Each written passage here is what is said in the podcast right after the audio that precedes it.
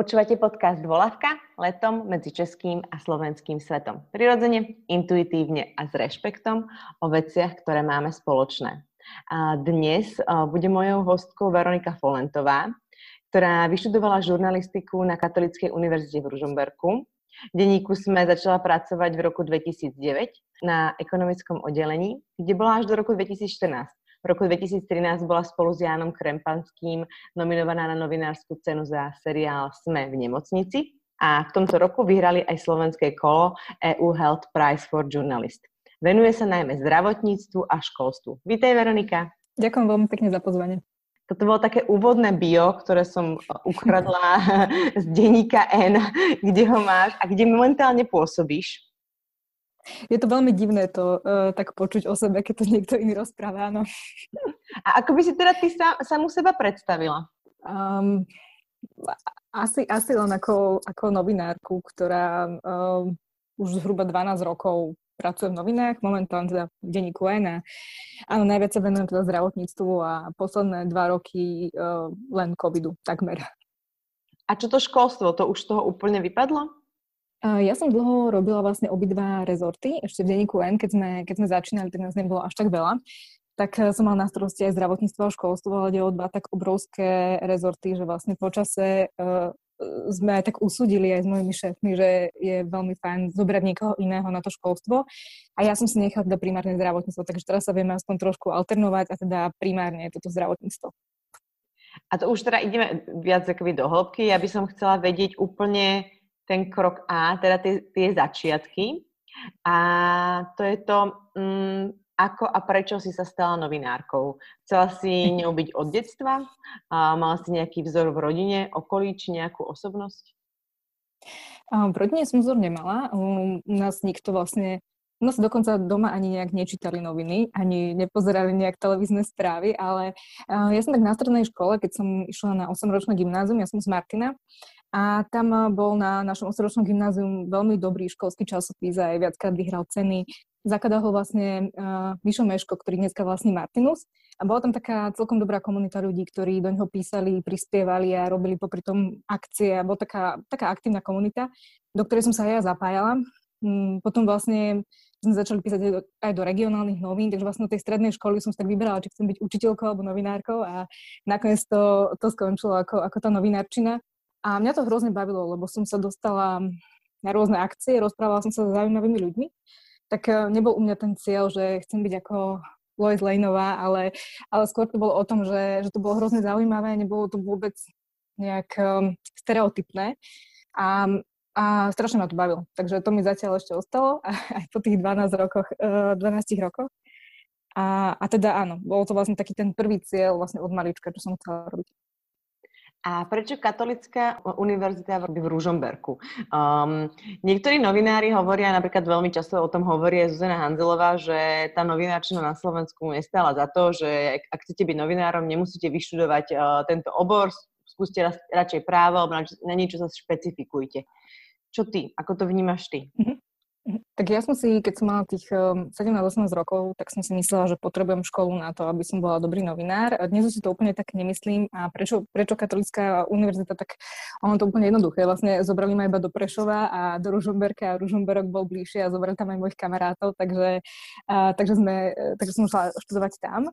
Um, to štúdium žurnalistiky podľa mňa nie je nevyhnutné, aj keď dáva podľa mňa ľuďom taký nejaký základ toho, o, o etike, možno o tom spôsobe, ale ja som teda od um, konca druhého ročníka som už vlastne pracovala, chodila som vždy cez leto na stáže, či už do týždňa, spolupracovala som s agentúrami, takže vlastne som písala, bola v praxi už akože aj počas školy, pretože tá škola tej praxe veľa nedávala. A od uh, vlastne tretieho, vlastne spravila som si bakalára a potom som už počas celého magisterského štúdia full-time pracovala v SME. Takže u mňa to štúdium bolo už potom uh, v tých vyšších ročníkoch viac také, že um, len, len, len čiastočné a vlastne naplno som pracovala. Um, a ako sme sa už bavili, ty teda už primárne zdravotníctvo, ale predtým to bolo aj školstvo, je to už 12 rokov, čo si novinárkou. Um, kam sme sa posunuli v týchto oblastiach, odkedy si ich ty začala mapovať a mať denodenne v meritku? Ja viem, že to je veľmi, veľmi široká otázka, ale čo ťa ako prvé napadne? že sme sa posunuli strašne málo. Um, či už v školstve alebo v zdravotníctve. Ja mám pocit, že aj za tých 12 rokov, že často riešim stále tie isté otázky. Ak si vezmeme len jeden príklad za všetkých, ja nebudem to rozoberať do detailu reformu nemocnic, ale reformu nemocnic som spracovávala už 4 krát, 5 krát e, vždycky inú verziu a my už sa tak niekedy s mojimi nadredenými smejeme, že každý minister, ktorý otvorí reformu nemocnic, tak e, po pár mesiacoch skončí. A, takže je to také, že sú témy, ktoré sa prosto ako keby cyklicky opakujú, nevieme ich vyriešiť. To isté vysoké školy a ich nadmerný počet a nezáujem slovenských študentov. Takže v týchto dvoch oblastiach, ktoré sú podľa mňa jedny z najpalčivejších na Slovensku, sa posom podľa mňa veľmi pomaly a zároveň je hrozne ťažké robiť nejaké zmeny, pretože keď niekto e, aj príde s nejakou veľkou zmenou, ktorá by mohla pomôcť, tak sa vždy ozve nejaká veľká časť e, tých účastníkov toho systému, či sú to lekári, učiteľia, zdravotné sestry, ktorí sú proti. Takže je to aj veľmi ťažké možno vybojovať, aby sme sa niekam pohli. Teraz akože je schválna reforma nemocnic, uvidíme, či vôbec to bude zrealizované. Ale tu na tú otázku, že kam sa posunuli, tak ja si myslím, že tie posuny nie sú, nie sú veľmi razantné a podľa mňa za tých 12 rokov je to, je to veľmi malý posun. Um, je to aj možno tým, pretože to nie sú obľúbené rozhodnutia, ktoré si môžeš dať na billboardy a ktoré ťahajú kampaň a sú populistické? Oni nie sú ani len populárne. Akože, ak, ak sa pozrieme na, na témy um, reformy školstva, uh, reformy nemocníc, tak to proste nikto nečíta. Ako ja, ja vidím čísla, ja, ja, ja sa často aj akože, um, podľa mňa, ak je niečo pre čitateľov zaujímavé, tak potom je vlastne aj, aj tí politici vidia, že je o to záujem. Akože chápem, že oni nevidia naše čísla článkov, ale to sú potom také tie témy, ktoré sa zdieľajú na Facebooku, na iných sociálnych sieťach a, a ľudia sa o tom rozprávajú. Ale kto sa kedy rozpráva pri káve o reforme školstva? Akože ak by, ak by školstvo bolo napríklad téma, tak si nemyslím, že môžeme byť krajinou, ktorá patrí medzi tie, ktoré má takmer najdlhšie zatvorené školy počas pandémie. Takisto, ak by nemocnice niekoho naozaj zaujímali, tak tu proste nemáme taký stav, že v niektorých nemocniciach veľkých štátnych, fakultných sú plesne na scenách a, a nemá sa kto ostarať o pacientov. Proste ľudí to reálne nezaujíma. Proste nie sú to naozaj nie sú témy, na ktoré si mm, dokážu postaviť kampaň politici, ale zároveň to je podľa mňa preto, pretože sa ľudia o to vo väčšine prípadov proste nezaujímajú. A, preto, a, a pritom sú to jedny z najdôležitejších tém, jedny z pilierov uh, pre náš život a to je naše zdravie a, a školstvo a vzdelávanie vidím ako našu budúcnosť. Áno, a myslím, že ale tak aj podľa mňa aj medzi rodičmi uh, sa často tí ľudia nerozprávajú o tom, ako kvalitnejšie posunúť to, čo sa tie deti učia. Že berú, vnímajú, koľko píšu domácich úloh, berú, že či majú veľa písomiek, ale to, ako vyzerá tá výučba, možno, že v pandémii sa trochu posunulo, lebo zrazu aj tí rodičia boli veľmi zapojení do, do toho vzdelávania, videli, ako prebiehajú tie online hodiny, ak teda niekde prebiehali. Ale proste napríklad my tu máme obrovský problém s prepadávaním detí, máme tu obrovský problém um, s marginalizovanými skupinami, ale aj s deťmi, ktoré sú z veľmi chudobného prostredia. A prosto to sú témy, ktoré absolútne nikoho nezaujímajú. Prosto akože príde mi, že mnoho, mnoho rodičov to berie tak, že áno, máme, máme školu, ktorá má celkom dobré výsledky, dám tam dieťa, viem, že, bude, že sa dostanem potom na gymnázium, na vysokú školu a podobne, ale to, či môj sused, či jeho dieťa, keďže nemá doma tablet a bude mať ako učiť e, počas toho, keď bude zatvorená škola a bude sa učiť iba online, tak to podľa mňa ľudí veľmi nezaujíma. A tam je ešte otázka, či aj toho, čo má ten tablet, vôbec e, zaujíma to, čo sa učí jeho dieťa a ako sa to učí alebo ho zaujíma iba ten výsledok, že on tú školu vyjde s nejakým výsledkom a potom postupí na, žebr- na ten rebríček číslo 2, rebríček číslo 3 a potom pôjde do toho korporátu a bude mať ten dobrý plát a to auto a ten byt a tú hypotéku. A tie jednotky na začiatku, áno. Že, že ako keby ja nemám na to žiadny sociologický prieskum, ale myslím si, že keby sa ľudia vo všeobecnosti zaujímali o to, čo chcú politici urobiť so školstvom, alebo by sa sami viac ozývali, že potrebujeme niečo v školstve napríklad zmeniť, tak, tak aj tá debata sa posunie niekam inám. A, a politici budú musieť ako keby reagovať na tie dotazy aj voličov, aj to, že ja chápem, že si, že si ľudia nečítajú často volebné programy predtým, kým idú niekoho voliť, ale, ale keď sa pozrieme na to, čo tam píšu napríklad strany hodnom školstva a tak ďalej, tak, tak málo kedy sa to reálne dostane do praxe. Ako teraz, teraz vidíme obdobie, kedy máme aj teda európske peniaze a vyzerá, že tie reformy môžu ísť nejakým spôsobom jednoduchšie, pretože bude to keby niečo za niečo, že niečo zmeníme a niečo za to dostaneme. Takže ja dúfam, že, že po tých 12 rokoch to naozaj uvidím nejakú veľkú systematickú zmenu. Um, je to v, z veľkej časti, ako ty hovoríš, je to aj ten eh, nezáujem nás, tých vlastne občanov, tých ľudí, ktorí žijú v tej krajine a oni tam študovali, ich deti tam študujú. Um, a je to vlastne tým, že tí politici zaujímajú iba o to, čo pre nás je v podstate sexy, alebo čo ťahá tie, tie, tie titulky. Čo sú tie titulky, ktoré ťahajú? Ako si ty hovorila, že tie články s tými nadpismi, ktoré sú tie? No, poď prezrať. Uh, ja si pamätám, že keď som písala prvýkrát, keď sme pre, uh, vlastne prepadli v európskom, um, v európskom hodnotení napríklad čitateľskej gramotnosti a matematiky, tak to bolo obrovské. Naozaj, že to vtedy ľudia čítali, lebo sme boli medzi uh, tými horšími v rámci Európy a vtedy to zaujímalo. Ale keď to opakujeme každý rok, lebo sa my prosto v tom rebríčku neposúvame vyššie, tak rok to rok už je o, ten, o, o to záujem menší. Ak, ak urobím text o, s rebríčkom o najpopulárnejších pôrodniciach, tak ten napríklad ľudí zaujíma, lebo tam vidia rebríček. Ale ako náhle napíšem text o tom, že toto je reforma nemocníc a takto by sa to malo zmeniť, tak to vlastne nikto nečíta. Ty, a nie je to potom tá forma, tá skratkovitá forma, že ak máme niečo od 1 do 10, tak to je to, čo si rýchlo prečítam, vieš, a potom som, som tá vlastne múdra, ktorá môže povedať aspoň minimálne pár bodov si zapamätá minimálne posledné a, a prvé miesto nie je to aj tou formou, že keby sa reforma školstva a zdravotníctva dala do nejakej bodovej osnovy, tak by to viac ťahalo? Áno, na budúce tak spravím 10 bodov reforme nemocníc, ktoré potrebujete vedieť, aby ste prežili. Možno, že to viacej ľudí zaujíma, to máš pravdu. Tak to mi daj potom vedieť. A určite, určite do toho vstupuje aj tá forma. Napríklad, ja to teraz vidím v pandémii, že a začala som už e, vlastne veľmi skoro robiť e, taký formát, že otázky a odpovede.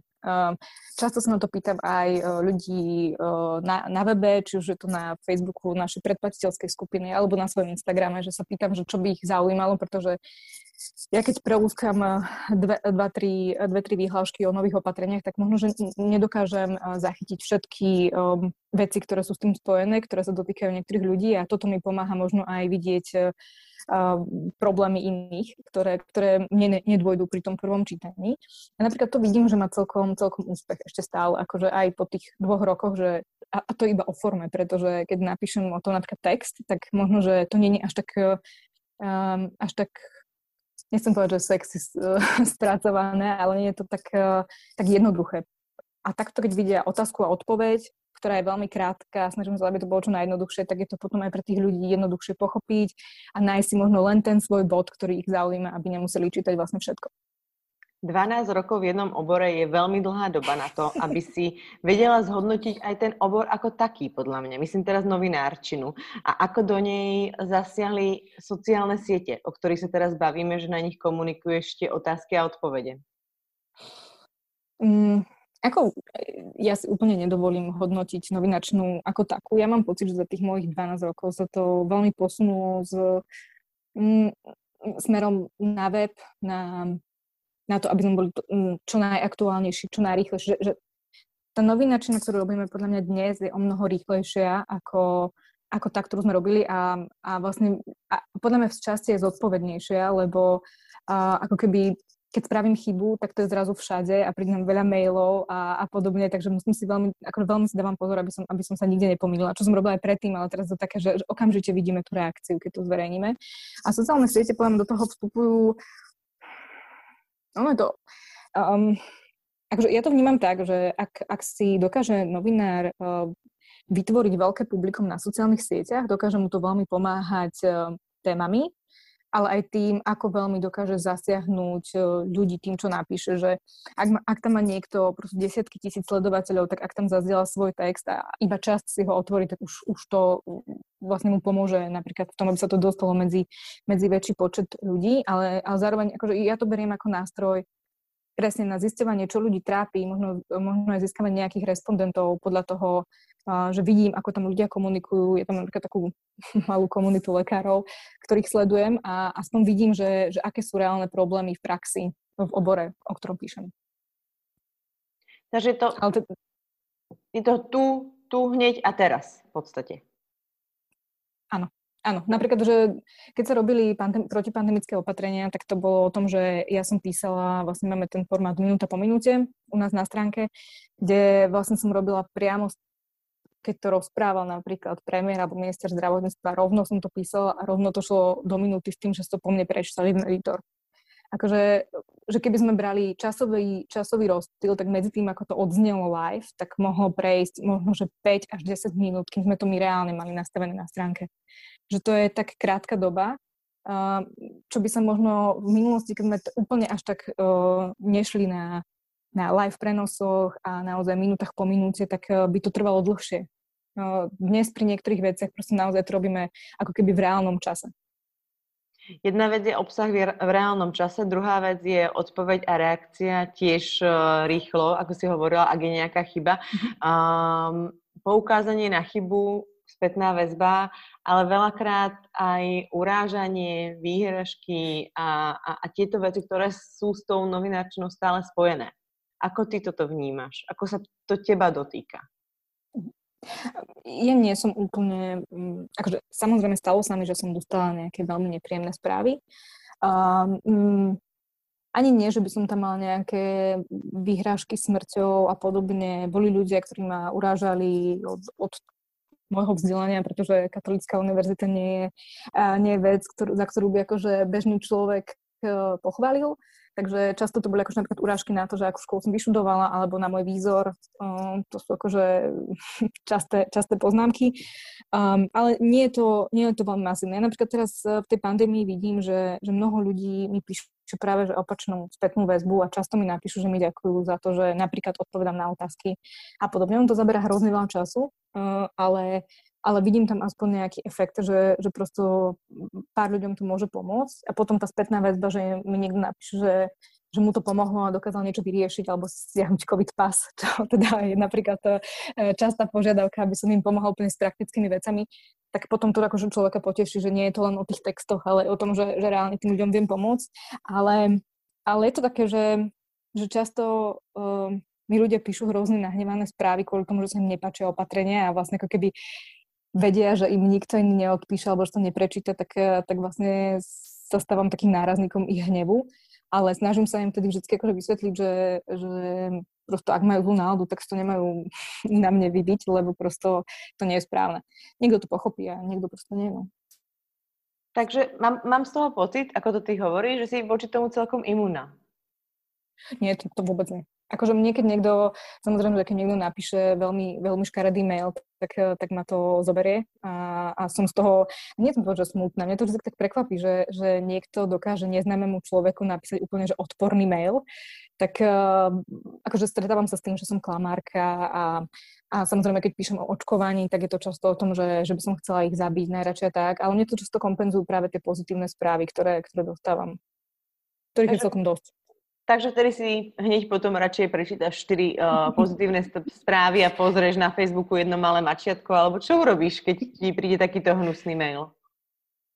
Um, keď je toho, u mňa to veľmi závisí od toho, že, že v akom som rozpoložení, najmä tieto posledné dva roky, že mal som obdobie, keď uh, napríklad uh, som sa vrátila Hm, z reportáže z nemocnice, kedy mi to napríklad trvalo 2-3 dní, kým som sa dala, akože, nie, nie že dokopy, ako nezrutila som sa, ale ne, nebolo to úplne najjednoduchšie dni.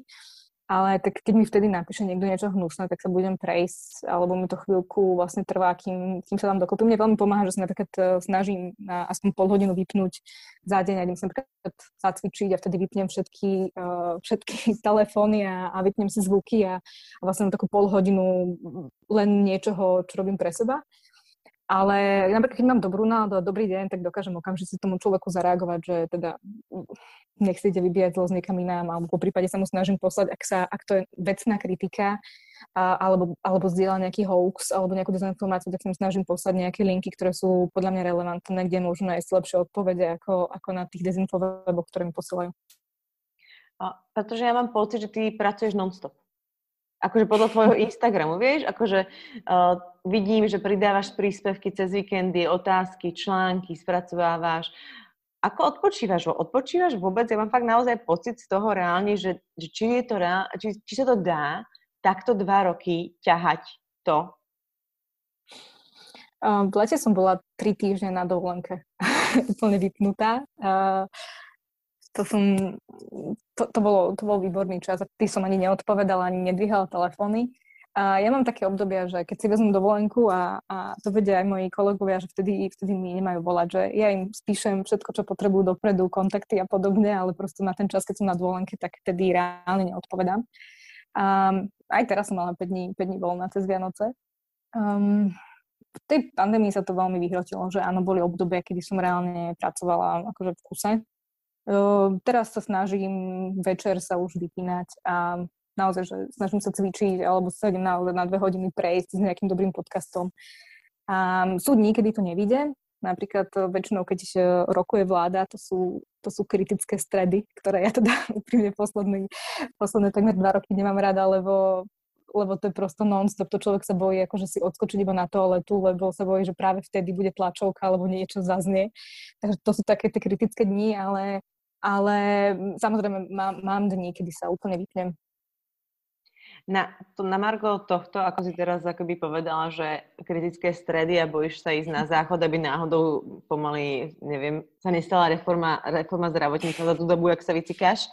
Ale, ale to bola aj jedna z otázok, ktoré mi poslali vlastne, ako som sa pýtala na Instagrame, nejaké otázky, tak veľa bolo ako ty hovoríš, pozitívnych spätných väzieb, že ti veľmi ďakujú za to, že to spracovávaš veľmi jednoducho, že sa vyznáš v tom chaose a, a v podstate amatérizme, a toto je jedna z mojich otázok, že máme tu dva roky, vymenila sa nám vláda, ale taká tá pachuť toho chaosu a amatérizmu zostala a pretrváva.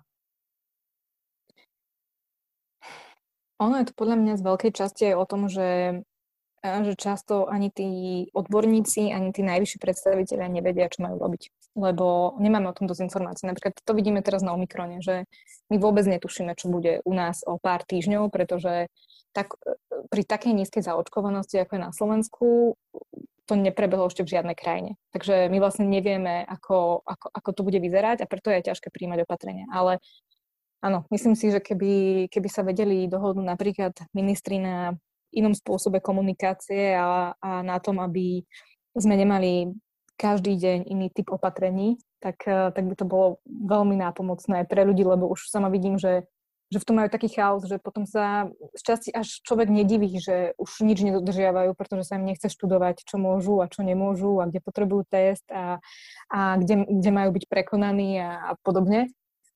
Len um, ako nie je to vždy jednoduché prijať správne opatrenia tak, aby mohli platiť dlhodobo, lebo tá situácia sa môže prosto zmeniť zo dňa na deň, ale, ale myslím, že, že naši politici tomu veľmi neprispievajú, tomu, aby sme vedeli, čo nás čaká, alebo aké budú opatrenia. Potrebovali by sme prosto jasnú komunikáciu. Napríklad tieto posledné opatrenia, ktoré vláda prijala v stredu, keď tam uh, ohľadom Omikronu, tak to je ten taký pokus o to zjednodušenie, tak uvidíme, že ako dlho im to vydrží a ako dlho sa nebudú meniť. Počas tejto doby, kedy nás aj pandémia zavrela doma, rozdelila nás aj ako spoločnosť, rozdelila ale aj rodiny, aj kamarátstva. Um, ako sa snažiť nájsť spoločnú reč v oblasti očkovania, v oblasti, ktorú tu máme, to znamená tejto nemoci COVID. Uh, aj keď stojíme každý na druhom brehu, ako, ako proste nehádzať po sebe veci, ale prejsť na ten most do polky cesty. To je strašne ťažká otázka. Neviem, či ja na ňu hľadám odpoveď už uh, vlastne rok, ako sa očkuje, pretože keď si prišla tá možnosť, tak ja som sa samozrejme prihlásila hneď ako to šlo a, a dala som sa zaočkovať, bol som od začiatku presvedčená, že to je správne, ale napríklad aj v, v najbližšej rodine mám ľudí, ktorí sú nezaočkovaní, uh, s ktorými sa stretávam, keď, uh, keď idem napríklad domov do Martina, tak uh, a neviem to úplne neviem, neviem sa, dodnes sa s nimi o tom neviem veľmi rozprávať. Sme prešli tou fázou, že sme nahnevaní, že uh, riešime, či sa ideme stretávať, či nie. A teraz sme vlastne v takej fáze, že, uh, že sa o tom nerozprávame.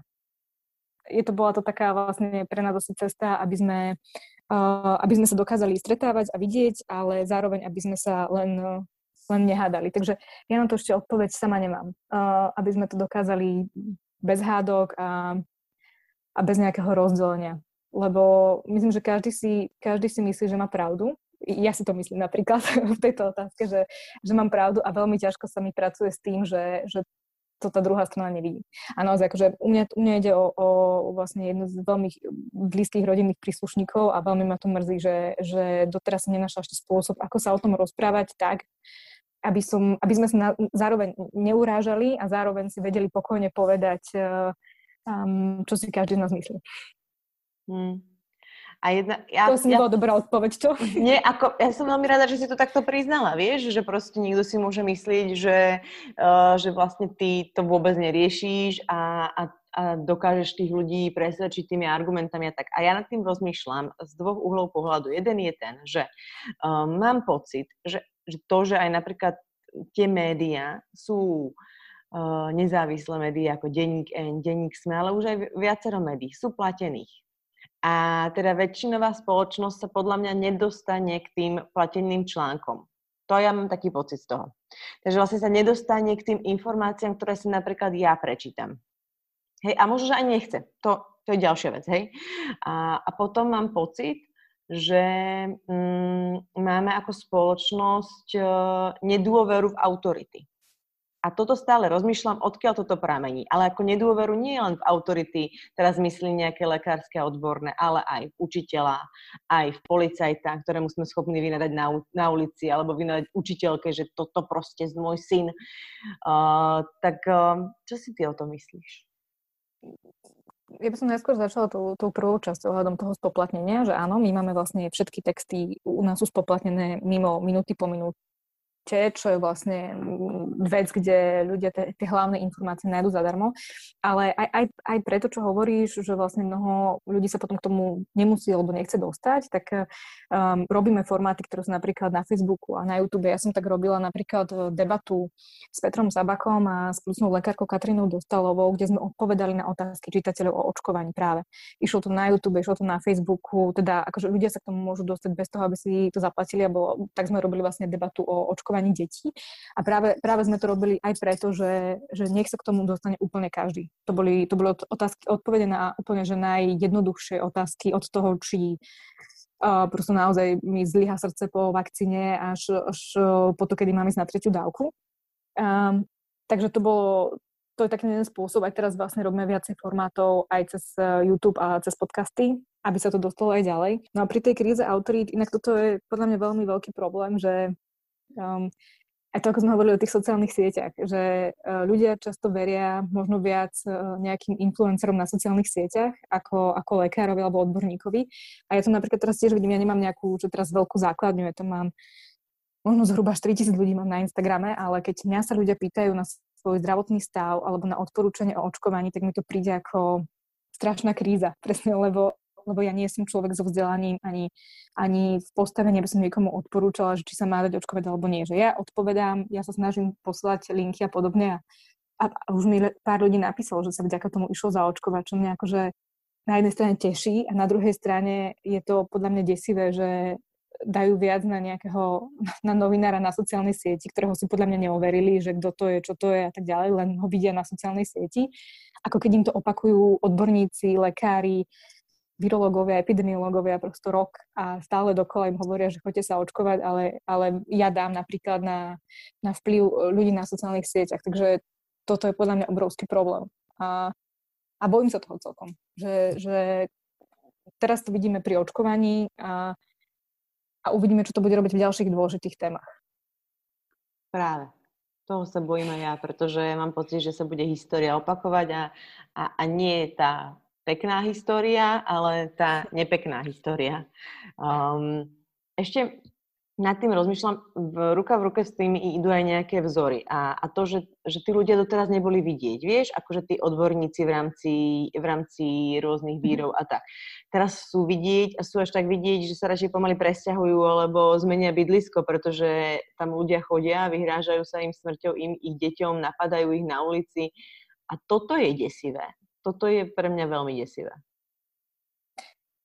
Ja som mala takú a, a teraz ja tak akože na seba sypem popol, ale, ale stalo sa mi, že som na, na Facebooku predávala cestovnú tášku, prosto hlúposť. A ozval sa mi nejaký pán, nič nemal na Facebooku, keď som si ho pozerala a mali sme sa stretnúť a normálne to tedy hovorila som priateľ, že ty poď so mnou, čo keď to bude niekto, kto ma pozná a bude ma chcieť opľuť alebo niečo. Samozrejme, že sa to nestalo, ale už len to, že ja, ktorá som veľmi málo známa, rozmýšľam o tom, že či náhodou, pretože píšem o očkovaní a, pandémii, mi niekto nebude chcieť vynadať, je, je hrozné nastavenie tej spoločnosti. Ja rozprávam veľa s Petrom Zabákom, s Pavlom Čekanom, proste s lekármi a odborníkmi, ktorí si presne týmto prechádzajú a mám niekedy pocit, že, že my hrozne veľa riskujeme, že tí ľudia prosto sa vyjadrovať nebudú, lebo im to za to nebude stáť. A ja často rozmýšľam že nad tým, že vlastne čím to ešte stále stojí za to, lebo, lebo si prechádzajú, prechádzajú si hrozným obdobím často. Akože správy, ktoré im posielajú, reakcie ľudí, aj to, ak, ako veľa toho je, tak uh, môže sa stať, podľa mňa, že ak, ak sa tá spoločnosť nejak viac za nich nebude stavať a nebude akože im poslať aj tú pozitívnu spätnú väzbu, tak sa proste raz môže stať, že už tu nebudeme mať ľudí, ktorí budú ochotní sa rozprávať verejne, lebo sa budú obávať uh, tých reakcií. Hm, to, je, to je veľká pravda. A ešte, ešte, mi, ešte mi napadá jedna vec, že ty si strávila nejaký čas v nemocnici, ako si hovorila, že proste zase opakujem tých 12 rokov, ale je to podľa mňa veľmi dôležité, že za 12 rokov sme sa skoro nikam neposunuli v rámci nemocnic. Práve naopak, nie je toto neskutočne frustrujúce? Asi by som klamala, keby som povedala, že nie.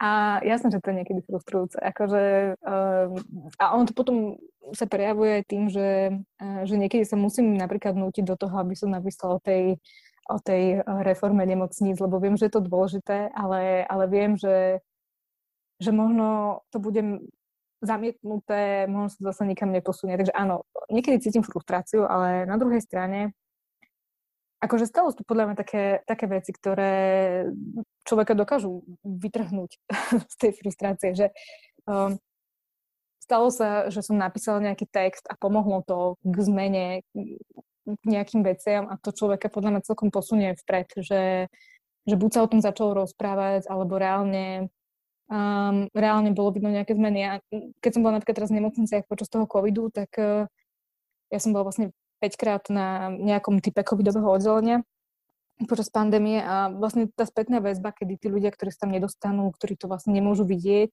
tak, eh, tak mne som naozaj dostala veľa, veľa spätnej väzby, že aj keď tie nemocnice vyzerajú v katastrofálnom stave, tí ľudia sú tam unavení, tak aspoň tí čitatelia a si uvedomujú, že aké je dôležité o tom, o tom písať a to napríklad mňa celkom vytrháva potom aj z tej frustrácie, že vidím, že to ľudí zaujalo, písalo mi veľa ľudí, že chcelo písať potom tým lekárom a sestrám, ktorí sú unavení, poslali im nejaké balíčky, alebo takže keď to reálne videli, alebo si to prečítali v tej reportáži, tak vlastne si uvedomili, že aké ťažké časy prežívajú, tak aj tá spoločnosť podľa mňa potom vie aj lepšie reagovať na tých ľudí. Vedia možno viac posúdiť, že, že v akej kríze momentálne sú.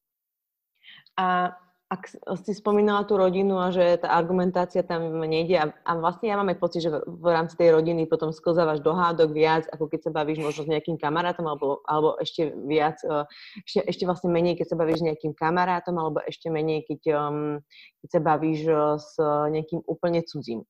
Aké sú tie tvoje argumenty, ak ti teraz niekto napíše, ale určite píše na sociálnych sieťach, prečo sa dať zaočkovať. Čo sú nejaké tie, keď te teraz dáme top 10 mhm. list uh, a prečo sa dať zaočkovať? Si to pochytila, že vtedy je to čítanie, že keď dáme top 10, že?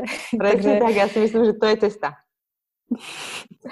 tak uh, pre mňa je najdôležitejšie, že uh, očkovanie je overená, rokmi overená vec, ktorá pomáha. Takže viem ochrániť seba, to je jednotka, keby som sa byť veľmi sebecká, teda viem zaručiť, že nebudem mať uh, ťažký priebeh a viem, že neskončí na umelej plúcnej ventilácii a nezomriem kvôli tomuto ochoreniu.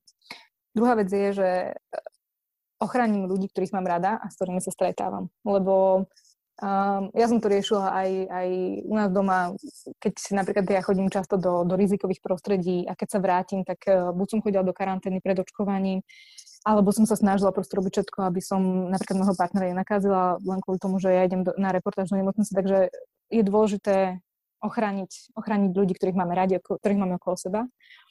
A pre mňa ešte top 3, poviem, že, že je pre mňa dôležité, aby sme ochránili tých zdravotníkov, ktorí sú v nemocniciach. Pretože zažila som, čo tam musia riešiť. Bola som pri tom, ako, ako sa pacientka na centrálnom príjme dusila kvôli tomu, že bola nezaočkovaná, nakazila sa covidom, neskôr potom zomrela. A, a tí ľudia sú naozaj že na pokraji. Na pokraji toho, aby odišli z tejto krajiny, odišli zo zdravotníctva. A možno, že keby sme si všetci uvedomili a predstavili si, čo bude o pár rokov, keď tu tí zdravotníci nebudú, že sa nebudeme vedieť dostať nielen k všeobecnému k špecialistovi, ale že keď budeme mať problém a dostaneme sa do nemocnice, tak tam bude naozaj že veľmi obmedzený počet ľudí, ktorí by sa mohli o nás starať. Tak e, ak budeme čakať na CT mesiace, a, tak potom nám možno dojde, že prečo by sme mali e, robiť všetko preto, aby sme odbremenili tých ľudí. Pretože ak e, dnes kvôli, a najmä kvôli neočkovaným ľuďom, to si podľa mňa musíme priznať, je necovidová starostlivosť odkladaná úplne na druhej koleji a ľudia, ktorí potrebujú vymeniť bedrový klub alebo kolónny klub, akože čakajú roky na to, aby sa dostali na operáciu, tak uh, to je podľa mňa dôvod, aby sme neboli sebeckí a urobili všetko preto, aby sa to proste nedialo. Aby, aby sme mohli všetci, či sme očkovaní, neočkovaní, sa dostať k zdravotnej starostlivosti a nie len k tej covidovej, ale k úplne, úplne každej. Ako pre mňa je šialené, že, že sa ženy musia báť ísť do nemocnice porodiť, lebo sa to môžu nakaziť. Tak e, a, a zároveň to, že, že aby sa človek bál si zlomiť nohu na, na ľade vonku, lebo, lebo sa môže dostať na operáciu prosto až o dva dní a nie okamžite. To sú reálne prípady akože zo slovenských nemocníc momentálne. Že predstavujem si, že sme dva dní doma so zlomenou nohou, lebo nie je operatér, nie je anesteziolog, ktorý by nás uspal. Preto je pre mňa prosto to očkovanie dôležité. A mali by sme byť, celkovo by sme mali byť menej, menej sebeckí a viac sa pozerať akože aj na tých ľudí okolo nás.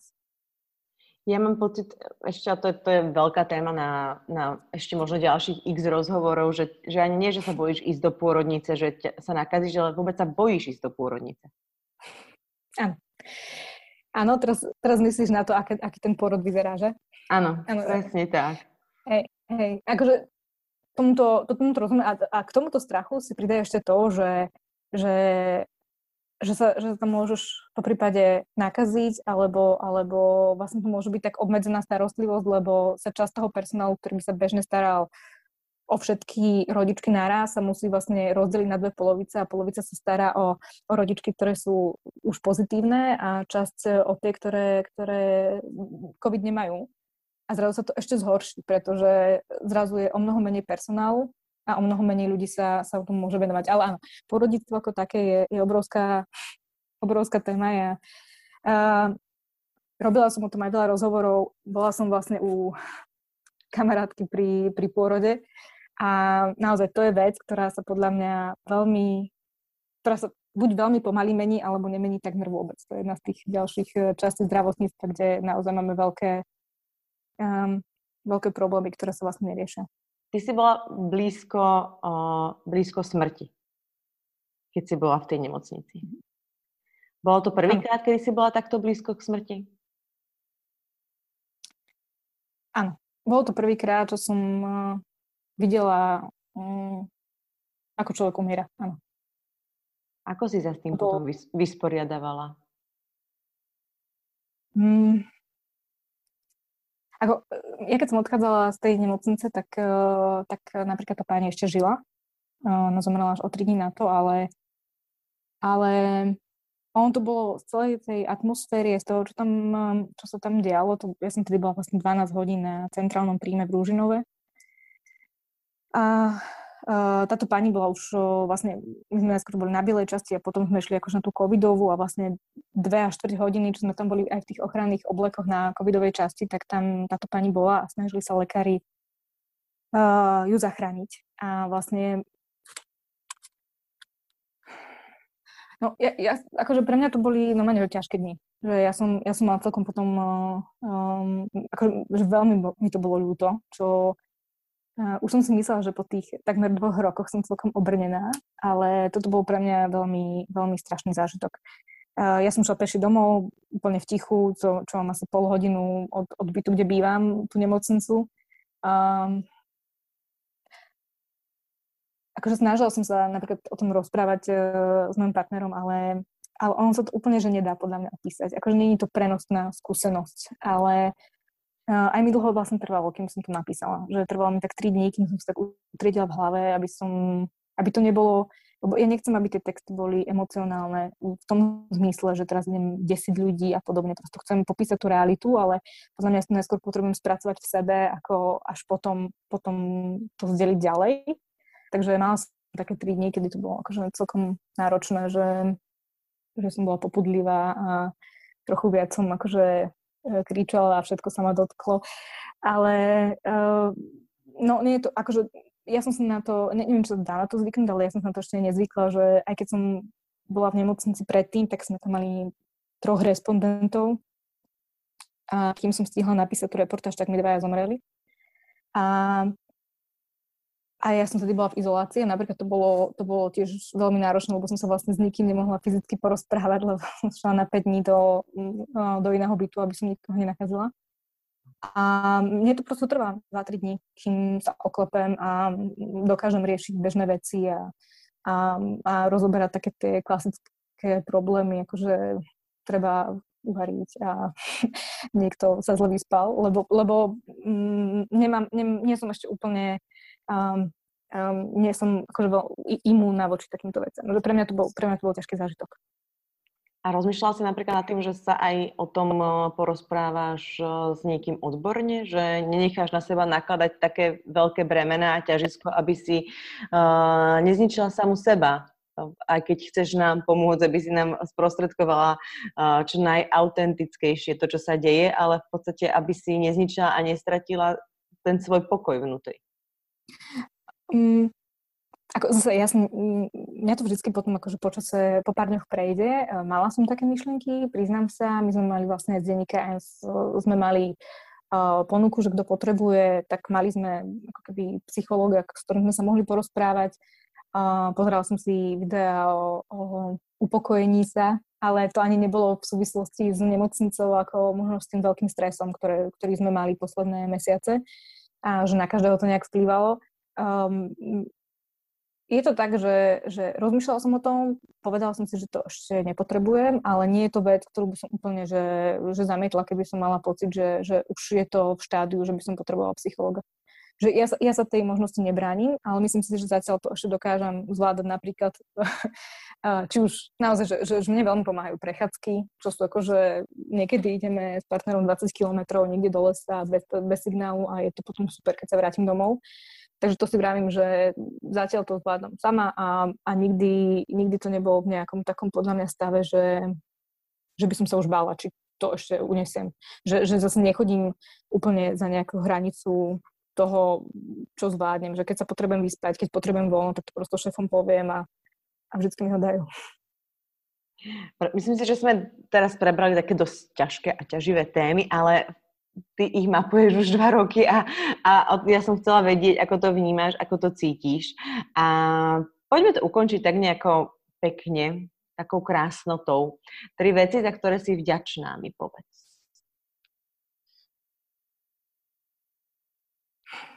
No, prvá vec je, že, že som vďačná, že som zdravá.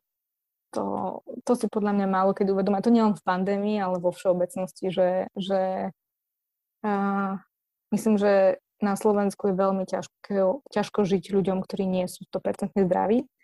Takže som zdravá. Druhá vec je, že mám okolo seba ľudí, ktorých mám rada a ktorí ma dokážu rešpektovať, aká som, čo nie je vždy jednoduché, či už pri mojej práci alebo pri mojej povahe. A, a tretia vec je, a tretia vec je, že, mám, mám, že som našla prácu, ktorá ma baví, lebo vidím to aj okolo, okolo seba, že uh, ak niekto robí niečo, čo ho nebaví a nenaplňa, tak to není dobré. A ja som vďačná za to, že, že mám robotu a aj kolegov, ktorí dokážu um, ma naplňať. Ďakujem. Mal, mal som byť viac pozitívnejšia? nie, nie, nie, nie. Ako to, je, to je život. To si myslím, že je to čo, to, čo riešiš ty a ako to vnímaš ty. Ja by som ti veľmi rada poďakovala za tvoju otvorenosť a úprimnosť.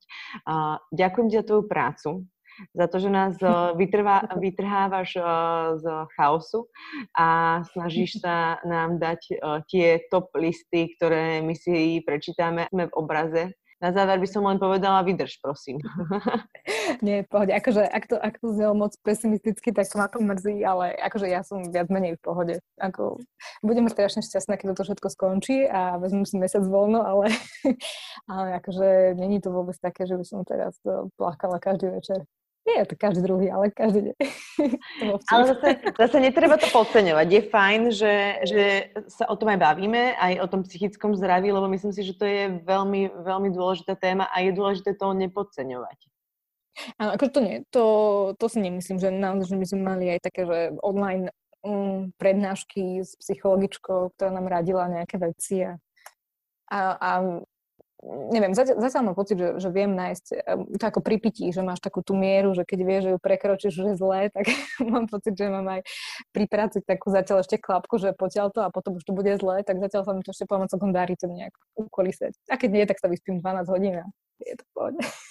Som veľmi rada, že sme sa spojili a aj keď to bolo celkom náročné nás, nás zladiť, teda na, nás mm. dve a ešte do toho vláda Slovenskej republiky nám občas do toho hodila vidle, tak ale Spojili sme sa aspoň takto cez Zoom a vidíme sa vďaka, vďaka týmto vymoženostiam cez dve malinké obrazovky a prebrali sme mm. aspoň časť tvojej práce za posledné dva roky, aspoň časť uh, vieš, mám taký pocit, že sme si to mohli trochu chytiť aj, mm, aj z toho zázemia. Vieš, že takéto mm, vidieť, čo máš v tej hlave, uh, čo nevidíme úplne v tých písmenkách, ale vidieť to, keď to píšeš, vidieť, vidieť ako to vnímaš ty, uh, aj to v rámci rodiny, aj, aj to, ako, aké to bolo sa stretnúť s tou smrťou, aj keď to nebolo úplne, úplne, úplne teraz hneď, ale ten pocit, ktorý zotrváva potom.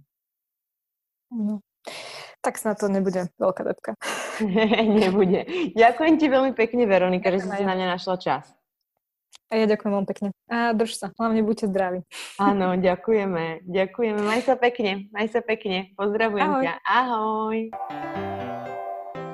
Budem rada, ak eh, tento diel budete zdieľať a posuniete volavku nech letí čo najďalej. Ďakujem vám veľmi pekne za vašu podporu a teším sa na budúce. Do počutia.